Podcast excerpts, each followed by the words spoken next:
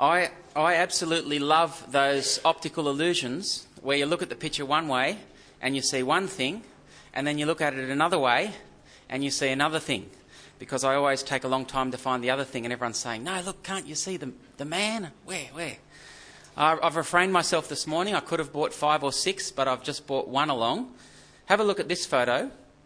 Depending on which way you look at it, it's either an old lady or it's a young woman. So, hands up who can see the old lady.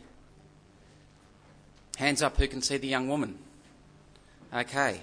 So, this is the young lady. See her face? She's looking away from us to the back. Can everyone see that? Hands up who can't see the young lady. Wonderful. Now, this is the old lady. She's looking towards us. Everyone see that? Same picture, but depending on which way you look at it, it's an old lady or a young lady, two different things. Now, this morning is Good Friday, and we'll be thinking together about Jesus' death. But in the passage that we just read, and especially that last one, Jesus wants us to look at his death in a particular way. There's more than one way that we can look at it. See, one way that we can look at Jesus' death is to feel sorry for him. He was, after all, an innocent man. He was given an unfair trial. As he goes to the cross, he's just about to be executed by one of the worst ever methods devised by human beings. Here he is walking on his way to death. We could feel sorry for him, pity him. But that's not the way he wants us to view his death. So if we pick up where we just read from Luke 23, verse 26, as they led him away, they seized Simon from Cyrene who was on his way in from the country, and they put the cross on him and made him carry it behind Jesus. A large number of people followed him, including women who mourned and wailed for him. Here are some people feeling sorry for Jesus. But Jesus makes it clear that he's not after our pity. Because look at the very next verse. Jesus wants us to see something else. Jesus turned to the woman, women who were mourning for him. And he said to them, Daughters of Jerusalem, don't weep for me, weep for yourselves and your children. For the time will come when you will say, Blessed are the barren women, the wombs that never bore, and the breasts that never nursed. Then they will say to the mountains, Fall on us, and the hills, Cover us. Now, those words sound a little bit strange first reading, don't they? Jesus is actually quoting from a part of the Old Testament written hundreds of years before him called Hosea. And it's a place where God clearly talks about the horror of God's coming judgment. So terrifying will that day be that people will cry out to the mountains, Fall on me, cover me, protect me. And as we look at Jesus' death, Jesus wants to be, us to be thinking about it. Luke has written it in a way that wants us to be thinking about judgment. But not Jesus' death, not his judgment, our judgment. Don't weep for me, weep for yourselves. And that's reinforced by those cryptic words in verse 31. For if men do these things when the tree is green, what will happen when it is dry? See, the green branch is the one that doesn't burn easily it doesn't burn naturally. If God doesn't spare the green branch, if God doesn't spare the innocent Jesus who doesn't naturally fall under his judgment, well, what will happen to guilty people? And so Jesus says, Don't weep for me, the green branch, weep for yourselves. So as we think about Jesus' death, we're going to have that in mind this morning. So we're going to look at Jesus' death not so much from the angle of what it teaches us about Jesus, but what it teaches us about ourselves. Now, in this passage, we see three men die. Two of them are guilty, the two criminals. One of them's innocent. Three men die. One man dies ridiculing. One man dies repenting. One man dies rescuing. Wonder which man you're the most like. So we come across these two extra men in verse 32. Two other men, both criminals were also led out with Jesus to be executed. When they came to the place called the skull, there they crucified him, along with the criminals, one on his right and the other on his left. Now, Luke has already um, shown us, as if we were reading through his gospel, that Jesus was innocent. But here he reminds us. So they led Jesus out with two criminals, and they crucified him along with the criminals. So Jesus is not a criminal, and yet he's dying a criminal's death. He's an innocent man being crucified with criminals. And I think it's interesting to note that Luke doesn't go into all the details, just three words. They crucified him. This is not like the Passion of the Christ movie, is it? Luke doesn't go in for all the gory details of the nails and the blood and the pain. Luke doesn't want us to feel sorry for Jesus. Luke does want us to see the evilness of this act. Look at verse 34. They divided up his clothes by casting lots. The people stood watching. The rulers even sneered at him. They said, He saved others. Let him save himself if he is the Christ of God, the chosen one. The soldiers also came up and mocked him. They offered him wine vinegar and said, If you are the king of the Jews, save yourself. See, the soldiers are dividing up the plunder. Who's going to get Jesus' clothes? The rulers are sneering at him. The rulers are not uh, like soldiers, political, they're the religious leaders, God's so called representatives. And yet here they are, poking fun at the Son of God, laughing in an evil way. Then the soldiers pipe in. What kind of powerless king can't even save himself? Jesus, who in Luke's gospel has been nothing but goodness and love and helping the poor and teaching the truth. He's done nothing but to help people. Now he's dying. And it's all a big joke to them. Even the notice above his head is a joke. It mocks him. This is the king of the Jews.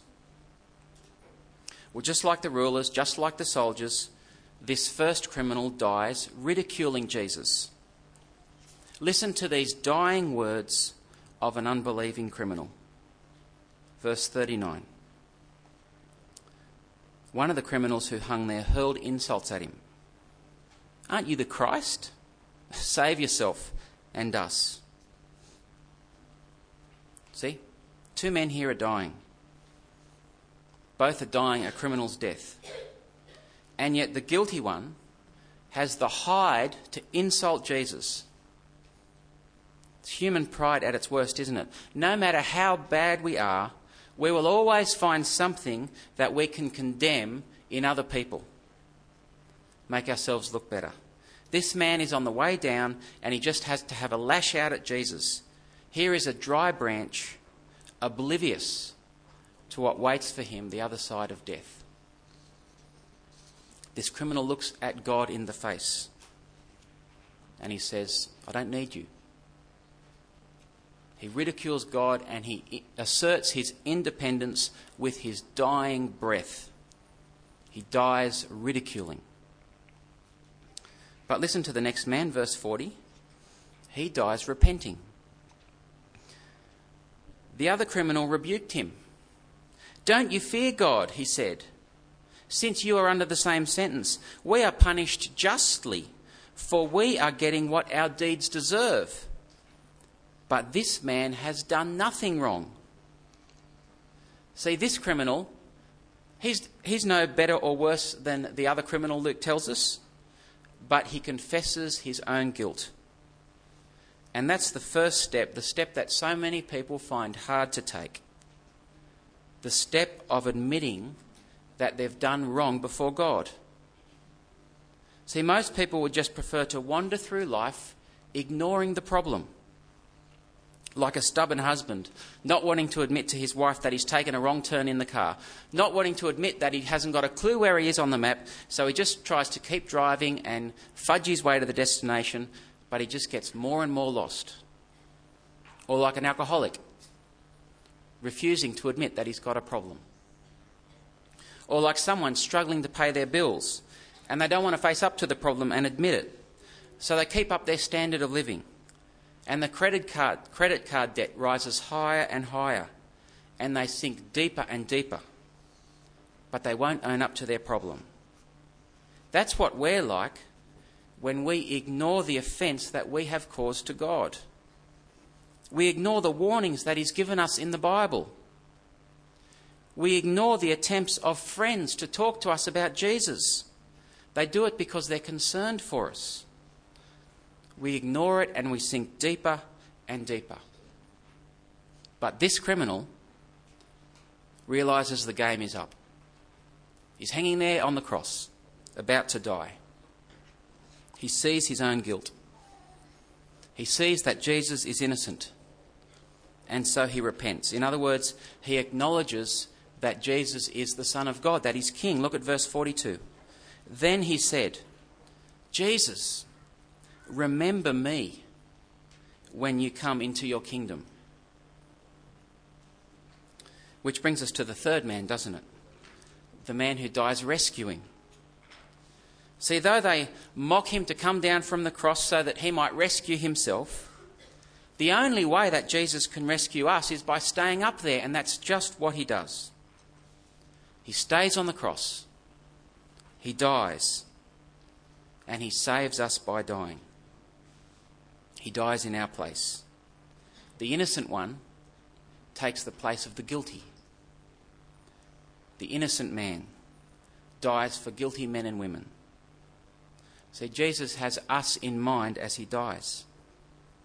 He sees the coming judgment of God more clearly than anyone. He has us in mind. He dies with one purpose to rescue. In fact, did you notice his prayer back in verse 34? It's a staggering prayer, isn't it? Verse 34 Father, forgive them, for they do not know what they are doing. See, in one sense, they know what they're doing. They're, they're, they're executing an innocent man, and anyone can see that he's innocent. But what they're oblivious to is the horror of God's coming judgment if they knew that one day they would stand before God in judgment, they would not be doing what they're doing. If they knew that Jesus is the green branch, but they are dry branches ready for judgment, they wouldn't be doing what they're doing. So the weeping women, the rulers, the soldiers, the criminals, even at this point, Jesus wants them to be forgiven to be spared from God's judgment, so he prays for them. And I think that prayer of forgiveness is answered in the criminal. This criminal repents. And because he acknowledges Jesus as king, because he confesses his own wrong, he's forgiven. And Jesus announces, verse 43 I tell you the truth. Today you will be with me in paradise three men die. One dies ridiculing, one dies repenting, one dies rescuing. Which one are you? Let, let me give you a hint. You're not the innocent rescuer. Two of them are criminals, so that gives us a choice of two, doesn't it? Because we're all guilty. How will you face God's judgment? How will you respond when you look into the face of God and when your life is called to account? How will you respond now? How will you die? Will you die ridiculing? Will you use your last words to assert your independence? Will you live and die saying to God, I don't need you? Or will you die repenting? Will you own up and confess that you're guilty before God and have Jesus remember you when he comes in his kingdom? See, like, like the old women, woman, young woman picture, there's two ways we can look at Easter.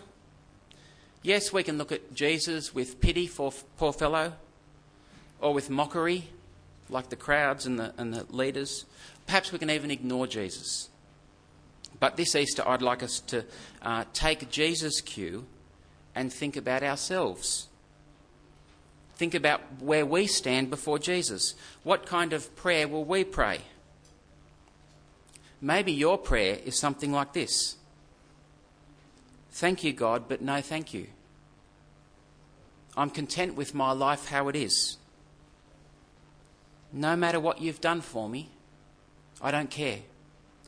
I will continue to live without you and take my chances.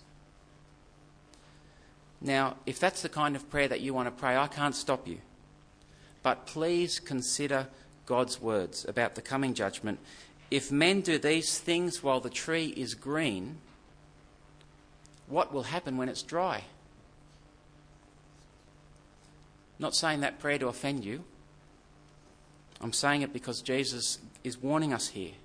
Don't weep for me, weep for yourselves. But maybe uh, this is the kind of prayer that you'd like to pray. My God, I see in the cross the darkness of my own heart. I see my pride. I know that I'm guilty before you. Jesus, you are my rightful King. Please remember me when you come into your kingdom. Amen. Both of those prayers will be answered. Which one will you pray?